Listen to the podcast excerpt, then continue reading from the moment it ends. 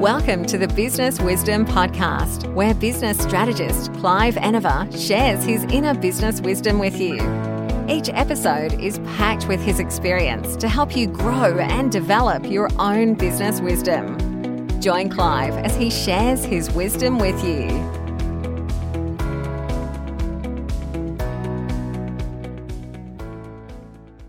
Good morning. Here we are with another fantastic week ahead of us.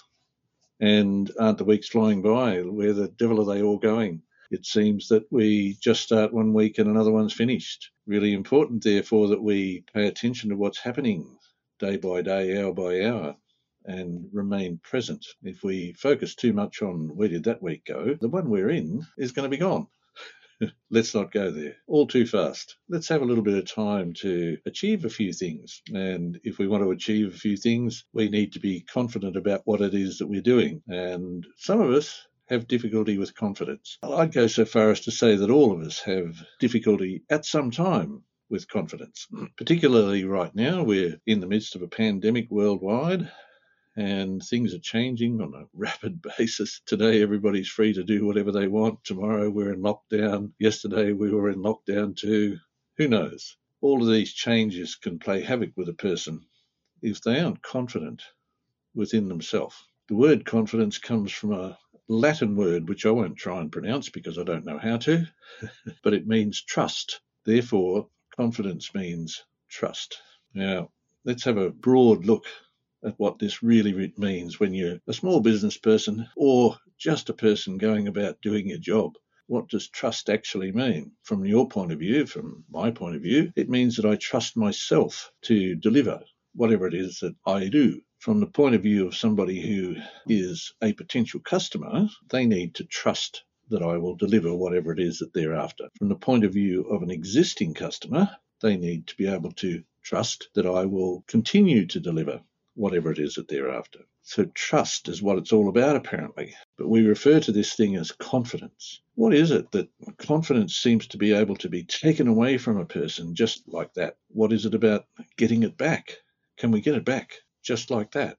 Well, the interesting thing about confidence is that it's not a cloak that hangs in your closet that you can go over and pick up and put on whenever you feel like it. You put it on over all the self-doubt and everything else, and it'll cover everything up. Been my experience that it doesn't work quite that way. Confidence is something that is built up, and most often I've experienced that it's built up across time, and that of itself gives us a mislead situation because it's not time that creates confidence. It's something else entirely. Time is involved only because we have this thing called time. And in order for us to do the things that are necessary, we use up time as we do these things. And it doesn't matter what we're doing, we're using up time. How can one build up confidence? If we go out and look on the internet webby thing, we'll discover that there's all manner of ways that we can build up confidence. We can think of all the good things we've done, and that will make us feel better. And whilst I'm making light of this in terms of building confidence, all of these things that I'm going to talk about and might make light of, they're all very important and they're all very helpful. Setting goals is another way that you can do this. The thing about setting goals is that if you're not really confident, you might set a goal that's ridiculous, you won't achieve it, you might not feel very confident after that.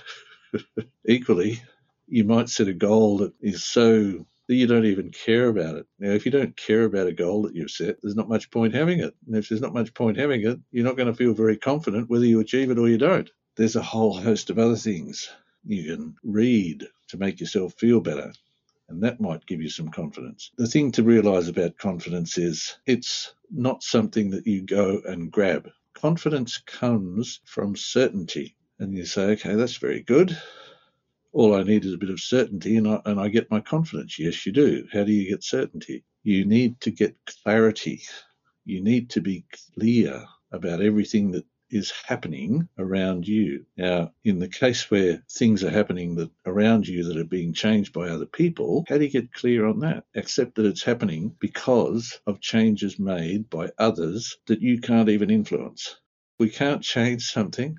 Let's not get too, you know, caught up in it. let's pay attention to the things that we can control. So back to this certainty, back to this clarity. How do we get it? Look at what it is that you do and look at it from every angle and in every respect that it relates to you. What is it that you do?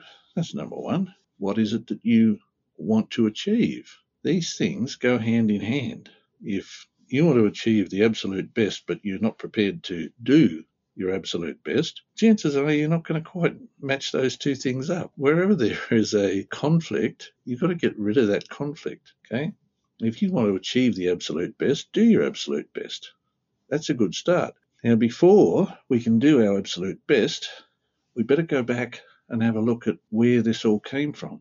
If we understand what it is that's driving us to do whatever it is that we do, if we understand what it is that's driving our potential customers, then we have a chance of putting this all together. And in understanding what's driving our potential customers, what we should be able to recognise is that there is a wide array of people who could fit into our customer base. There might be a broad range of folk who want the sort of thing that we provide, be that a product or a service. And in providing that product or service, we do it in a particular way to do a particular thing, that is, to provide a particular outcome. From that wide array of people who are looking for this general thing, some people won't want what we do. They won't want what we provide. If we can recognise that, that might help with our confidence, because in knowing that some people don't want the very specific thing that we provide, we can accept that. That's fine. They'll get it from somebody else that provides it in a way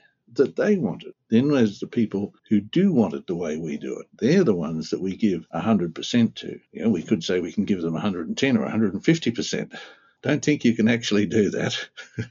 Might sound glib in some marketing attempt, but don't think you can actually do it. So if we give one hundred percent to whatever it is that we're doing, to the people who want one hundred percent of whatever it is that we're doing, the chances are it's all going to match very nicely. And in matching very nicely, we'll feel good about ourselves. I think I mentioned that right at the start, didn't I? In feeling good about ourselves, that will help us maintain our confidence. But where is our confidence sat? It's sat right at the bedrock of whatever it is that we're doing, whatever our undertaking is, whatever our aspirations are. That confidence sits right at the bedrock. That is, we understand it so well that we are clear about it. Because we are clear about it, we are certain about it, that is expressed as confidence, and that confidence is seen and felt by all of the people that we meet. That's what makes your week worthwhile. Thanks for joining Clive. Remember to subscribe for more business wisdom. Want to work with Clive? Book a discovery call with him at enever group dot com dot a u.